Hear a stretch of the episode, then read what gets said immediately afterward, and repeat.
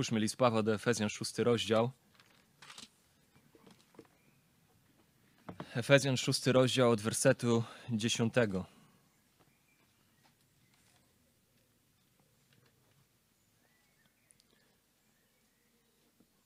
W końcu, bracia moi, umacniajcie się w Panu i w potężnej mocy Jego.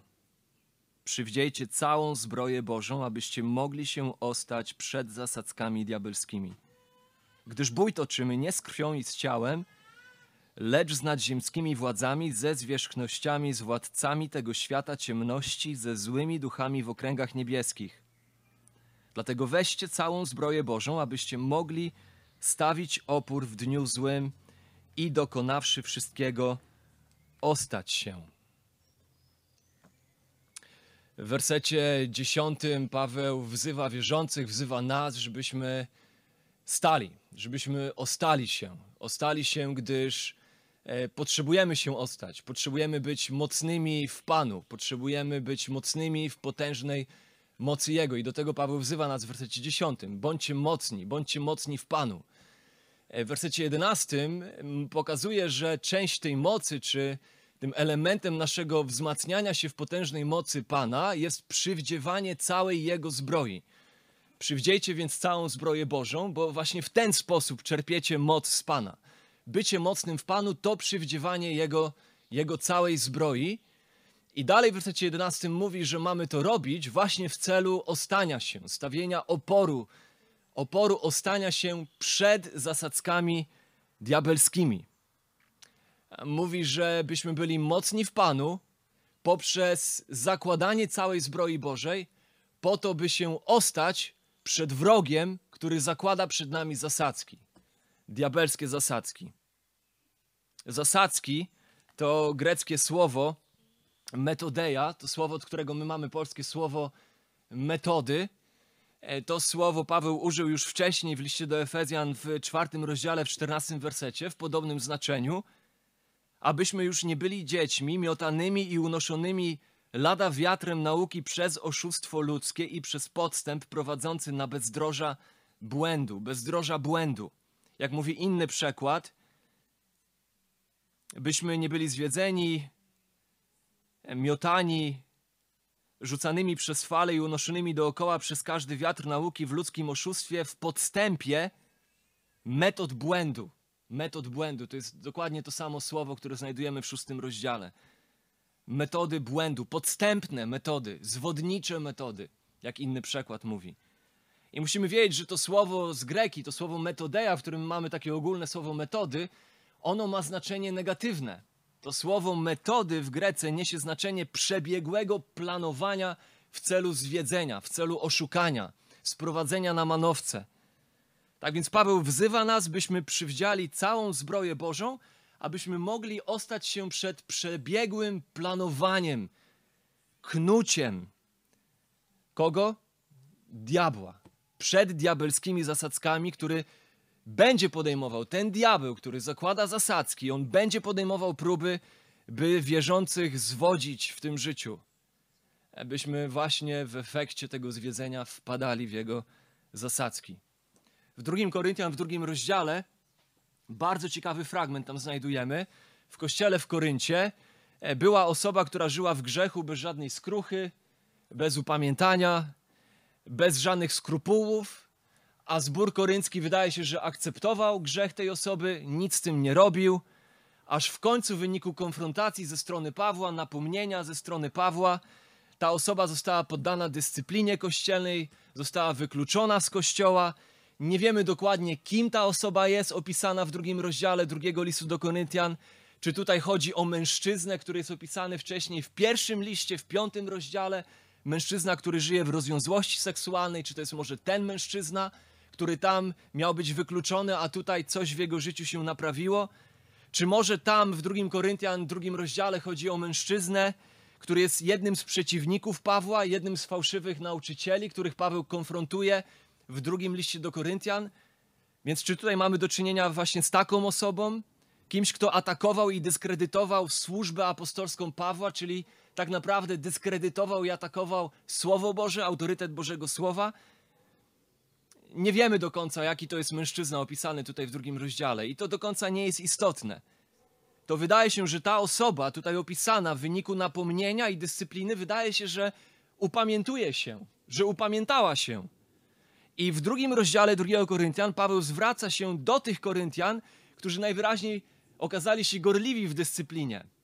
Tak jak zbór koryncki może był taki ospały w dyscyplinie w większości, to zapewne byli tacy, którzy byli gorliwi w tej dyscyplinie. Chcieli dyscyplinować, a kiedy już zdyscyplinowali, no to dalej chcieli trwać w tej dyscyplinie.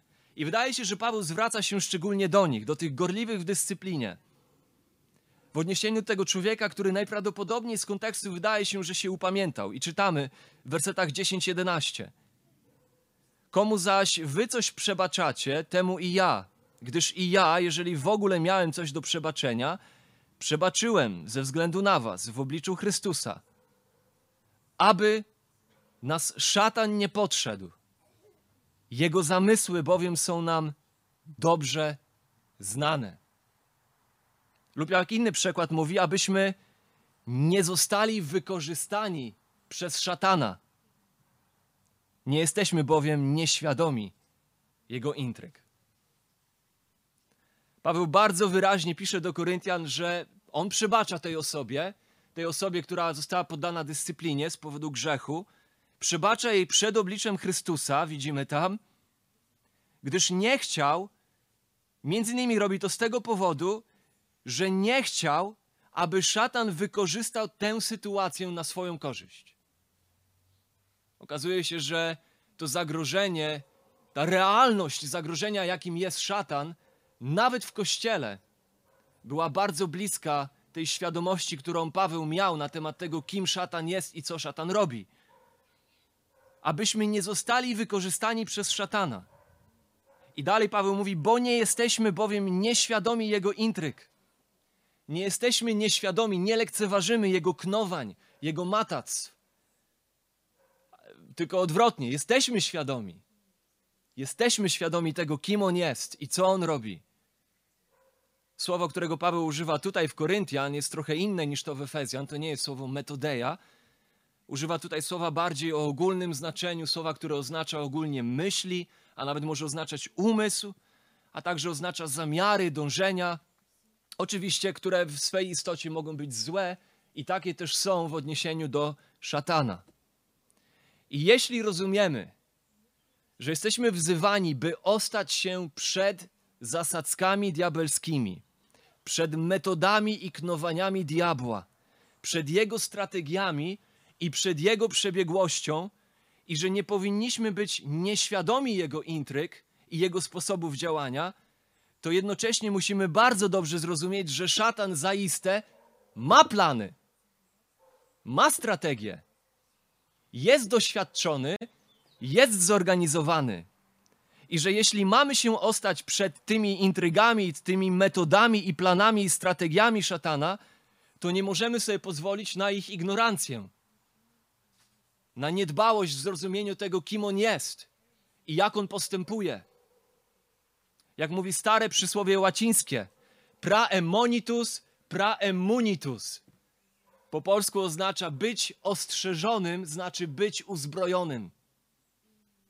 Jak w każdej bitwie, w każdej walce, czy to w militarnej, czy w walce sportowej, jakiejś na przykład piłki nożnej, koniecznym jest poznać wroga i jego siłę, i jego zasoby, i jego strategię.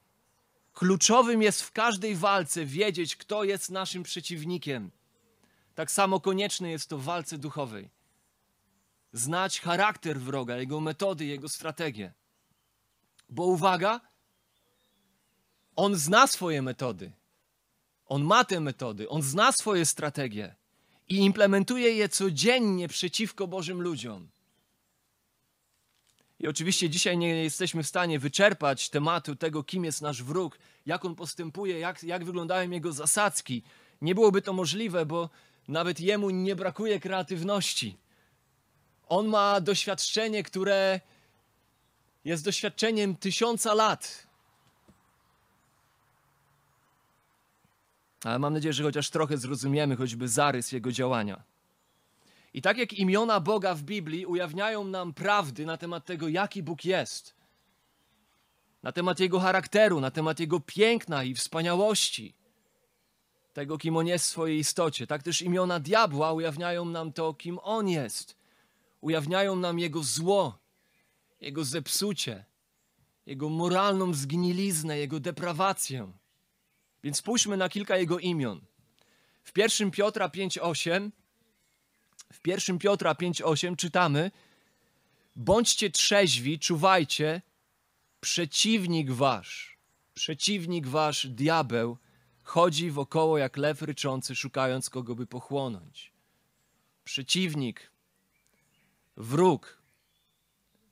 W Starym Testamencie nazywany często szatan, w Nowym Testamencie nazywany Satan. 36 razy pojawia się w Nowym Testamencie to imię. Znaczeniem tego imienia jest ten, który jest wrogiem, ten, który jest nieprzyjacielem, ten, który jest przeciwnikiem Boga i Bożych ludzi. Kolejne popularne imię szatana diabeł. Z greckiego diabolos. 37 razy w Nowym Testamencie. Znaczeniem imienia diabeł jest ten, który oskarża, oszczerca. Ten, który oskarża i rzuca oszczerstwa. W objawieniu 12:10 to jest ten, który jest oskarżycielem braci. W Zachariasza 3:1 to on, szatan, jest tym, który staje, by oskarżać Jozułego. Innym imieniem diabła jest imię kusiciel. Ten, który zabiega o to, by skłonić człowieka do złego. Kusiciel. W Mateusza 4:3 Jezus został zaprowadzony przez Ducha Świętego na pustynię, gdzie miał stawić czoła kusicielowi. W 1 Tesaloniczan 3:5 czytamy, że Paweł posyła Tymoteusza do Tesaloniczan, żeby Tymoteusz dowiedział się o ich wierze, aby czasem, czytamy, aby czasem w jakiś sposób nie zwiódł ich kusiciel i ich wysiłek, wysiłek Pawła i jego zespołu misyjnego nie okazał się na marne. Szatan jest kusicielem, który próbuje zniszczyć życie Bożych ludzi poprzez skłonienie ich do grzechu. W objawieniu 9:11 szatan nazywany jest Apolion. Apolion imię, które znaczy niszczyciel. To jest ten, który burzy, który niszczy. On nie buduje, ale niszczy. Nazwany w Biblii wężem, smokiem, lwem. To jest ten, który jest drapieżny. Mateusza 6:13, 1 Jana 5:19. Nazwany jest po prostu tym, który jest zły. Zły jest jego imię. To jest ten, który jest zły, po prostu zły. Wszystkie jego imiona, jakie znajdujemy w piśmie, ukazują różne wymiary jego przebiegłości, jego sprytu, jego zwodniczości, jego niebezpieczeństwa, jego wrogości wobec Boga i wobec Bożych ludzi. Nazywany jest także Bogiem tego wieku, władcą, który rządzi w powietrzu. Nazwany jest Bogiem tego świata. I tutaj warto podkreślić, że szatan nie posiada żadnej boskiej władzy nad stworzeniem, nad żadnym elementem stworzenia. Kiedy Biblia mówi o nim jako o Bogu tego wieku, czy o Bogu tego świata, czy o władcy, który rządzi w powietrzu, to mówi o tym, którego charakter zbiega się z charakterem świata, który jest bezbożny, z wiekiem, który jest bezbożny. Jedynym prawomocnym władcą i królem nieba i ziemi jest Bóg. Już w Efezjan Paweł jasno to podkreślił, jasno to zaznaczył. W pierwszym rozdziale, wersety 20 do 22, gdzie Paweł mówi o tym, jak moc Boża wzbudziła Chrystusa z martwych i Bóg swoją mocą, wzbudzając go z martwych, posadził go po prawicy swojej w niebie, ponad wszelką nadziemską władzą i zwierzchnością i mocą i panowaniem i wszelkim imieniem, jakie może być wymienione nie tylko w tym wieku, ale i w przyszłym.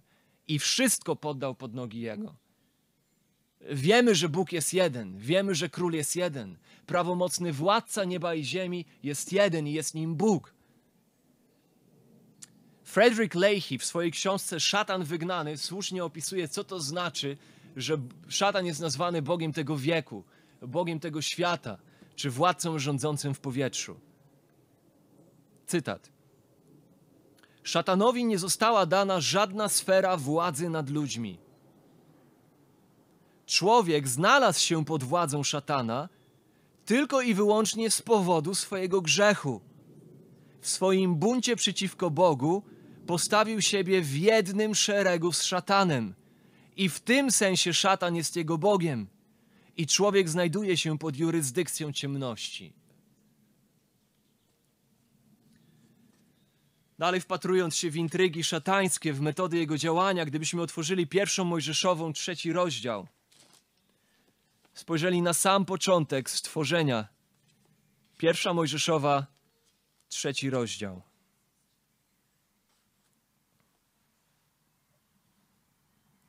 Od wersetu pierwszego.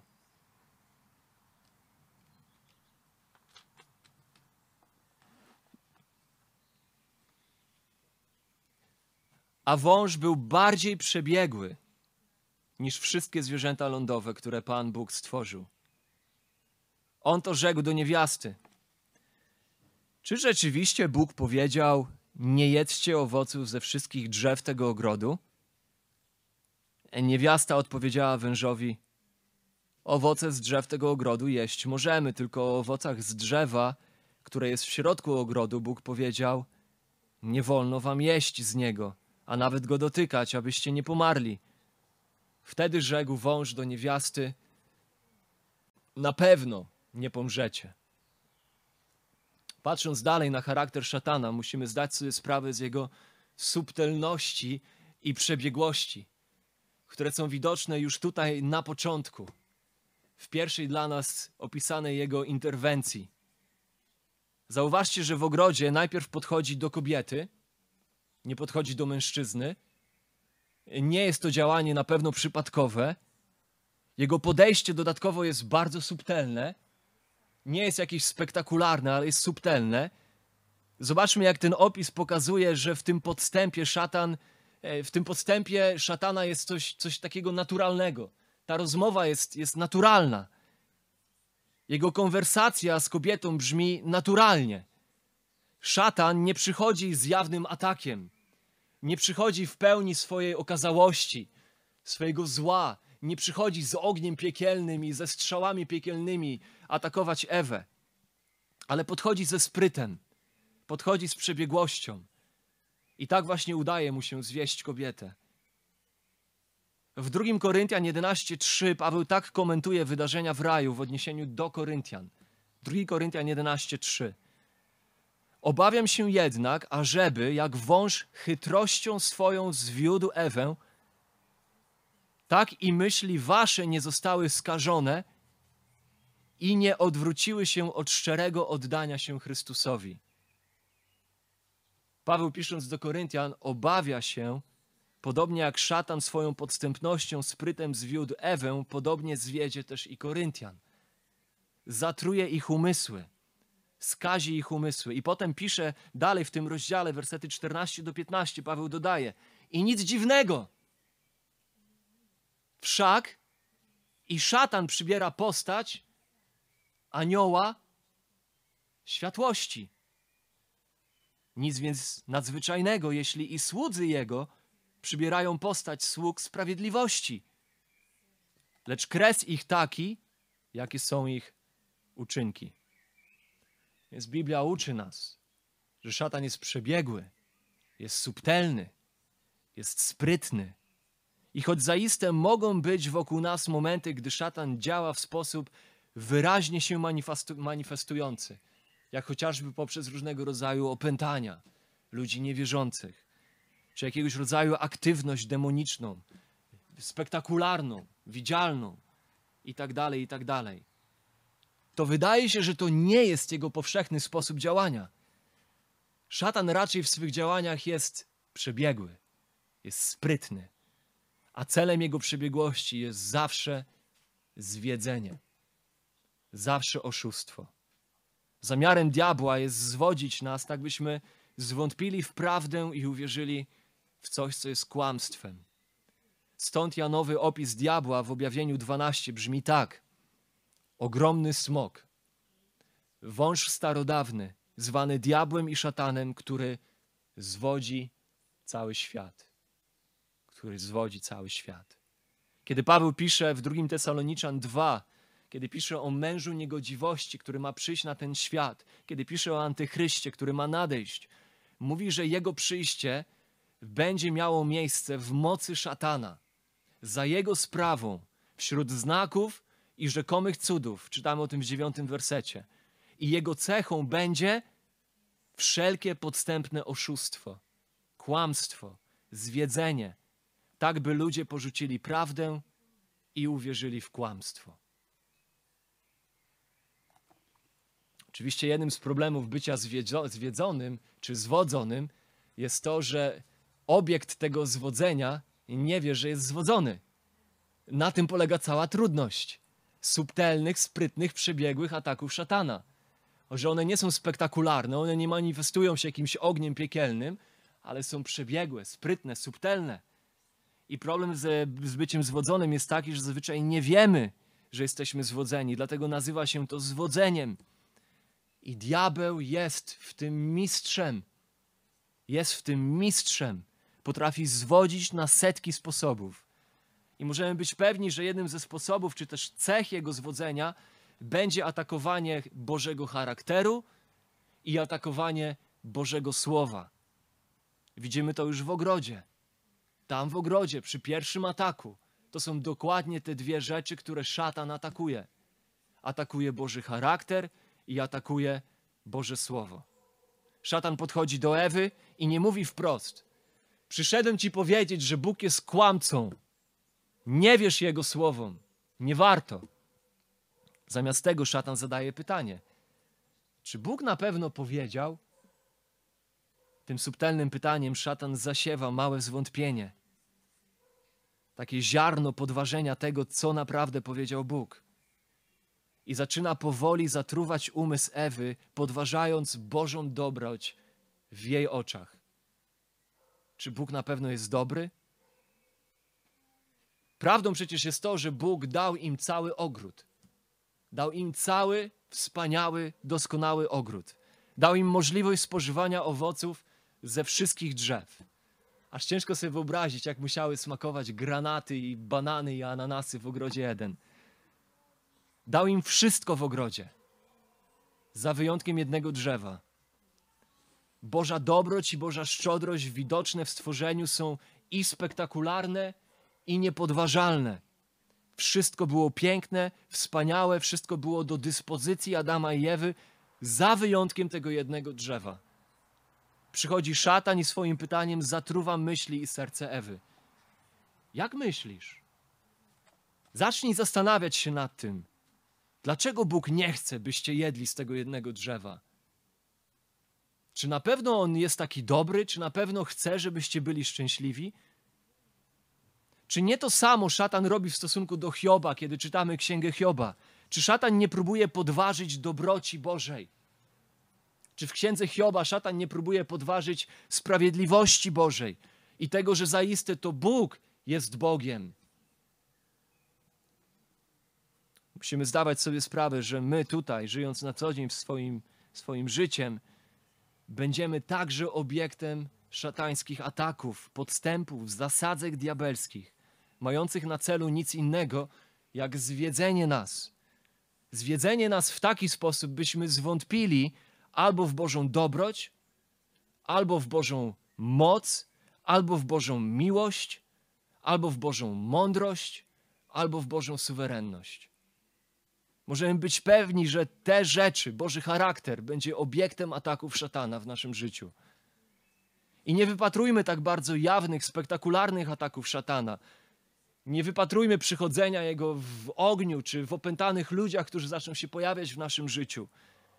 Nie wyczekujmy szatana krzyczącego: Jestem szatan, jestem Twoim wrogiem, przyszedłem Ciebie zniszczyć. Ale raczej wypatrujmy w codzienności tych subtelnych sytuacji, w wyniku których zaczynamy zastanawiać się, czy Bóg na pewno jest dobry? Czy to, że ta dana sytuacja, ta dana okoliczność ma miejsce w moim życiu, czy ona nie jest dowodem na to, że Bóg może do końca nie jest dobry? Czy Bóg mnie kocha? Czy na pewno Jego miłość trwa w stosunku do mnie? Czy na pewno krzyż jest wystarczający do tego, by przebaczyć moje ostatnie grzechy, których się dopuściłem? Czy na pewno Bóg jest mądry? Bo przecież gdybym ja miał kontrolę nad tym życiem, nad tym światem, to na pewno bym rzeczy poukładał inaczej. Nawet jeżeli już nie w tym świecie, to na pewno w swoim życiu bym napisał inny scenariusz. Czy Bóg nie jest głupcem? Czy Bóg na pewno jest mądry w tym, jak rozporządza moim życiem, jak w swojej suwerenności układa ścieżki i w opatrzności układa ścieżki mojego życia? Czy na pewno Bóg wie, co robi? I poza tym, że szatan będzie atakował Boży charakter, to będzie oczywiście atakował Boże Słowo. Nienawidzi Bożego Słowa. I w ogrodzie szatan atakuje Słowo Boże. Po tym, jak zasiewa, zatruwa umysł Ewy, zasiewając ziarno podważenia Bożego charakteru, Bożej dobroci, przychodzi do podważenia Bożego Słowa. Zauważcie, jak szatan przychodzi od, czy Bóg na pewno powiedział, do, werset czwarty, na pewno nie pomrzecie. Przechodzi do jawnego kłamstwa, do stwierdzenia, które stoi w jawnej sprzeczności z tym, co Bóg powiedział swoim słowem. Staje w konfrontacji do Bożego Słowa i mówi inaczej. Na pewno nie pomrzecie, składa fałszywą obietnicę. Oczywiście było to perfidnym kłamstwem. Pamiętamy w przypowieści o siewcy, że kiedy ziarno pada na drogę, przylatują ptaki i porywają ziarno. I Jezus wyjaśnia, że szatan jest ptakiem, który porywa zasiane słowo. I tak możemy się spodziewać, że szatan będzie robił mnóstwo rzeczy po to, by w ich rezultacie powstało nas zwątpienie. Czy Słowo Boże to na pewno Boże Słowo? Czy na pewno ono jest nieomylne? Czy na pewno jest autorytatywne we wszystkich jego szczegółach i elementach?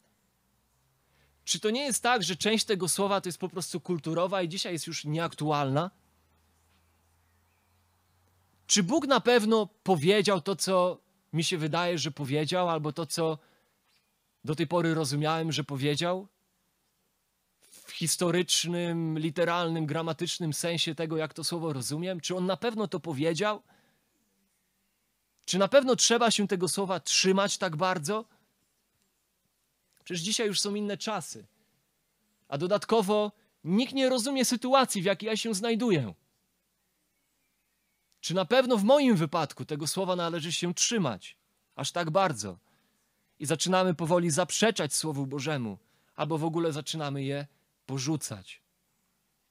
Ale to nie jest jedyny sposób szatańskiego atakowania słowa, byśmy je odrzucili i byśmy już w nie nie wierzyli.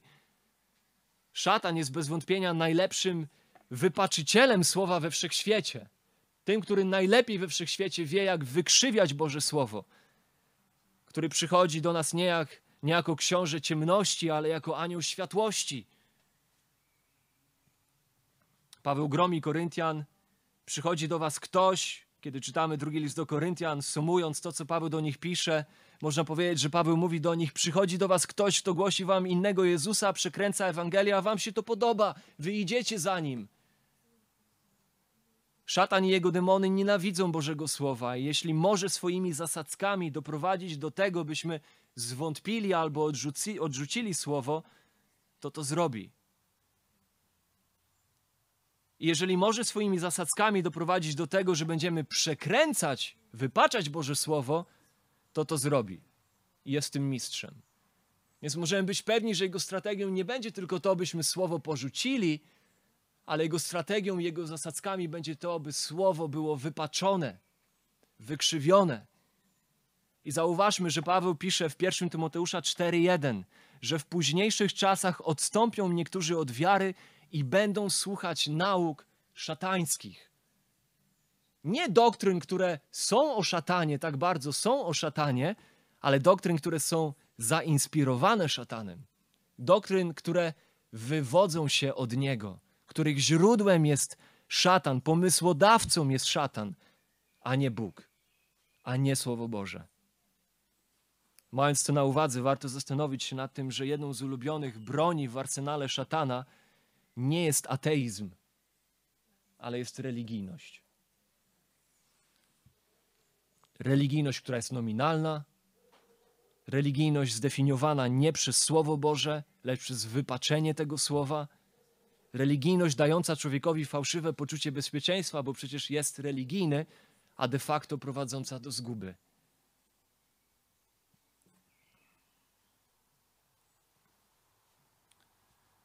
Wracając do listu do Efezjan, kiedy Paweł kończy ten list, widzimy, że diabeł i jego zastępy są prawdziwe, są realne, są przebiegłe.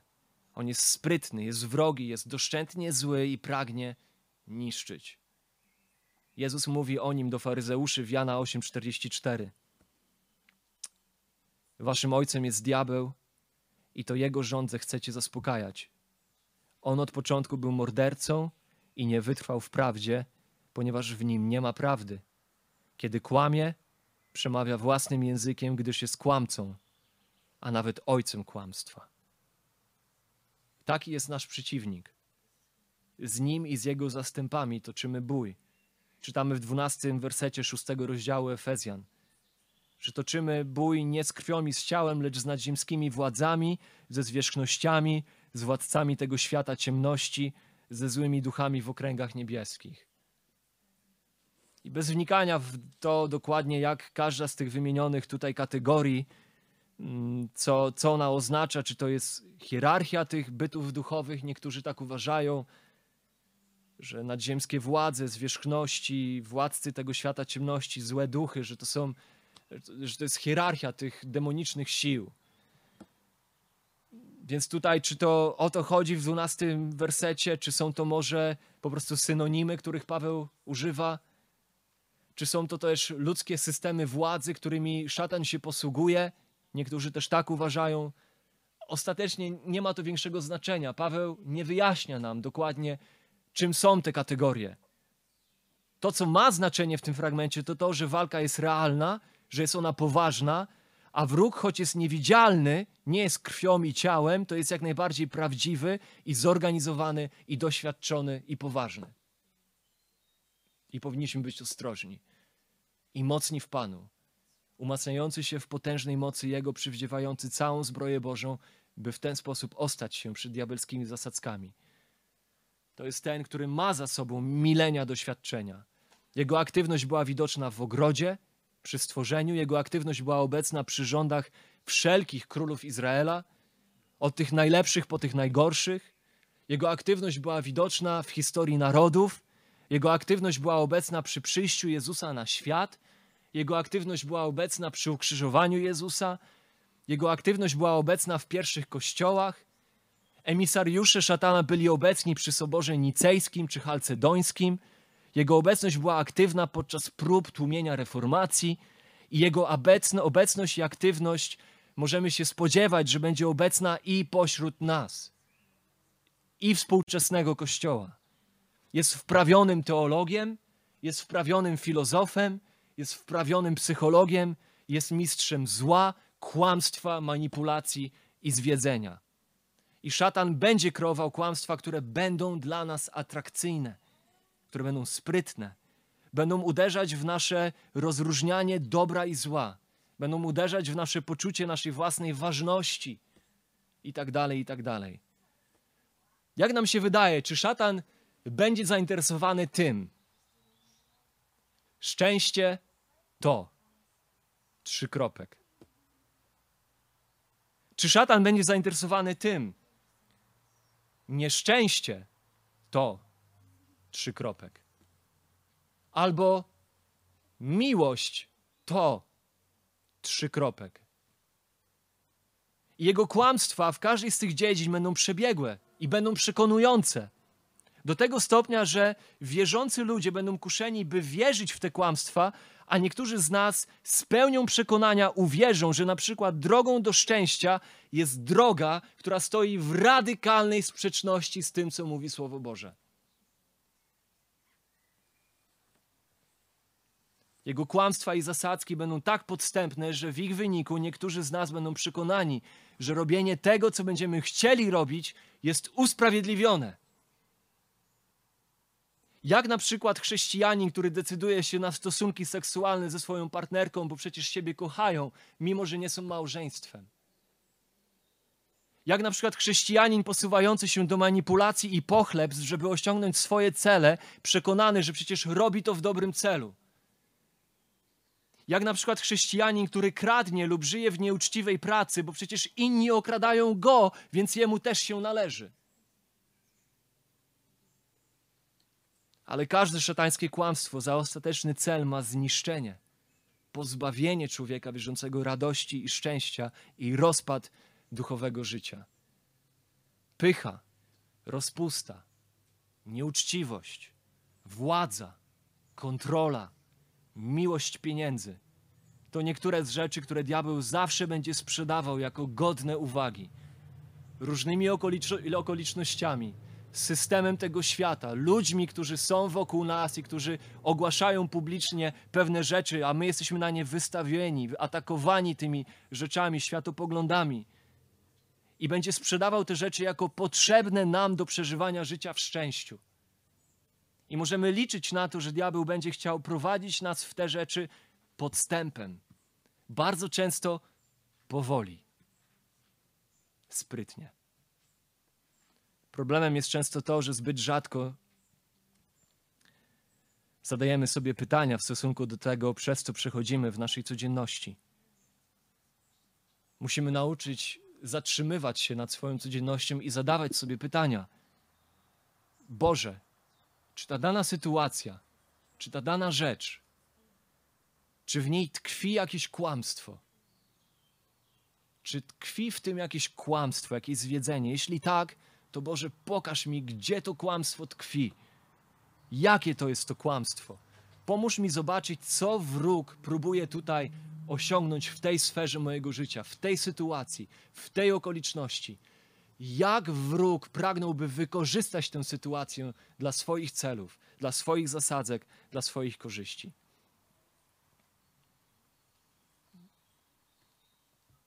Kończąc, mając na uwadze powagę, niebezpieczeństwo, spryt, przebiegłość, doświadczenie, zorganizowanie, strategiczność naszego wroga, pamiętajmy w tym wszystkim, że chociaż taki jest nasz wróg, to jest on także pokonany. Że życie chrześcijańskie, choć z jednej strony to jest konflikt, to jest bój, to jest walka, przejście z królestwa ciemności do królestwa syna umiłowanego, to nie tylko bycie posadzeniem, posadzonym w okręgach niebieskich, skąd czerpiemy wszelkie duchowe błogosławieństwo niebios, o czym pisze Paweł w liście do Efezjan w pierwszych trzech rozdziałach, ale to jest także wejście na ścieżkę wojenną, na ścieżkę walki i konfliktu. Sam Jezus, zresztą składając obietnicę budowania swojego kościoła w Mateusza 16-18, zaznaczył, że to budowanie będzie miało miejsce w kontekście naporów, ataków, mocy diabelskich. Zbuduję kościół mój, a bramy piekielne nie przemogą go. Założeniem tego wersetu jest to, że bramy piekielne będą napierać na Kościół. Ale nadziemskie władze i zwierzchności i moce w okręgach ciemności zostały pokonane. Ich ostateczne zniszczenie jest nieuchronne. My jesteśmy wzywani do tego, by stać, by stać w obliczu Jego obecnych ataków, tego, który już jest przegrany, którego porażka jest przesądzona. Nie wchodzimy w bój, jakoby zwycięstwo było wątpliwe. Wchodzimy w bój w kontekście świadomości tego, że zwycięstwo jest pewne. Walczymy pewni, że wszystko ostatecznie zostanie położone pod stopami Jezusa. I można powiedzieć, że to, co Paweł robił przez cały ten list, to, co Paweł robił przez pierwsze trzy rozdziały, wznosząc wierzących, wierzących w Efezie na te wyżyny niebiańskie – ukazując te wspaniałości, te różne wymiary tego klejnotu, jakim jest bycie w Chrystusie. Że to, co Paweł robi przez te trzy rozdziały, wyjaśniając i eksponując niezgłębione bogactwo, jakie zawiera się dla nas w Ewangelii i należy do tych, którzy są Jego, czyli to, że jesteśmy usynowieni, że jesteśmy umiłowani, że mamy pokój z Bogiem, że zostaliśmy przeniesieni ze śmierci do życia, że zostaliśmy zapieczętowani Duchem Świętym to że przez to wszystko częściowo uzbrajał wierzących w Efezie. Uzbrajał ich do tego, o czym zamierzał powiedzieć na koniec tego listu. A mianowicie, że to życie to także walka. Aby chrześcijanin właśnie mógł być mocny w Panu, aby mógł przyodziewać się w całą zbroję Bożą, uzbrojony w prawdy, które są Jego w Chrystusie, które są wyłożone dla Niego w pierwszych trzech rozdziałach tego listu, aby mógł być uświadomiony, rozumiejący, ceniący i trzymający się tego, co zawiera się w Ewangelii, co jest prawdziwe, a co jest opisane w pierwszych trzech rozdziałach. Wzmacniający się w łasce, która jest w Chrystusie Jezusie. Jak Paweł wzywa Tymoteusza w 2 Tymoteusza 2:1 wzmacniający się w łasce, która jest w Chrystusie Jezusie. I dlatego choćby tak ważna jest pamiątka Wieczerzy Pańskiej, której za chwilę przyjdzie Janek i wprowadzi nas w tą pamiątkę Wieczerzy Pańskiej. Jej symbole to nie tylko symbole naszego przebaczenia. Jej symbole to symbole także naszego wyzwolenia od szatana i wyzwolenia spod jego królestwa oraz symbole źródła naszej mocy i siły przeciwko zasadzkom diabelskim. To są symbole tego, gdzie są nasze zasoby, jakie są nasze zasoby. To są symbole nie tylko pokonania szatana na krzyżu Golgoty, ale to są symbole także jego obecnej, trwającej porażki w codzienności naszego życia, podczas gdy my jesteśmy w Panu. My jesteśmy w Nim i jesteśmy mocni w potężnej mocy Jego. Chrystus zwyciężył, a ja jestem w Nim. Jestem z Nim i jestem Jego. I symbole pamiątki wieczerzy pańskiej przypominają mi, że uczestniczę w Jego zwycięstwie na co dzień, aż Pan przyjdzie. Pochylmy głowy.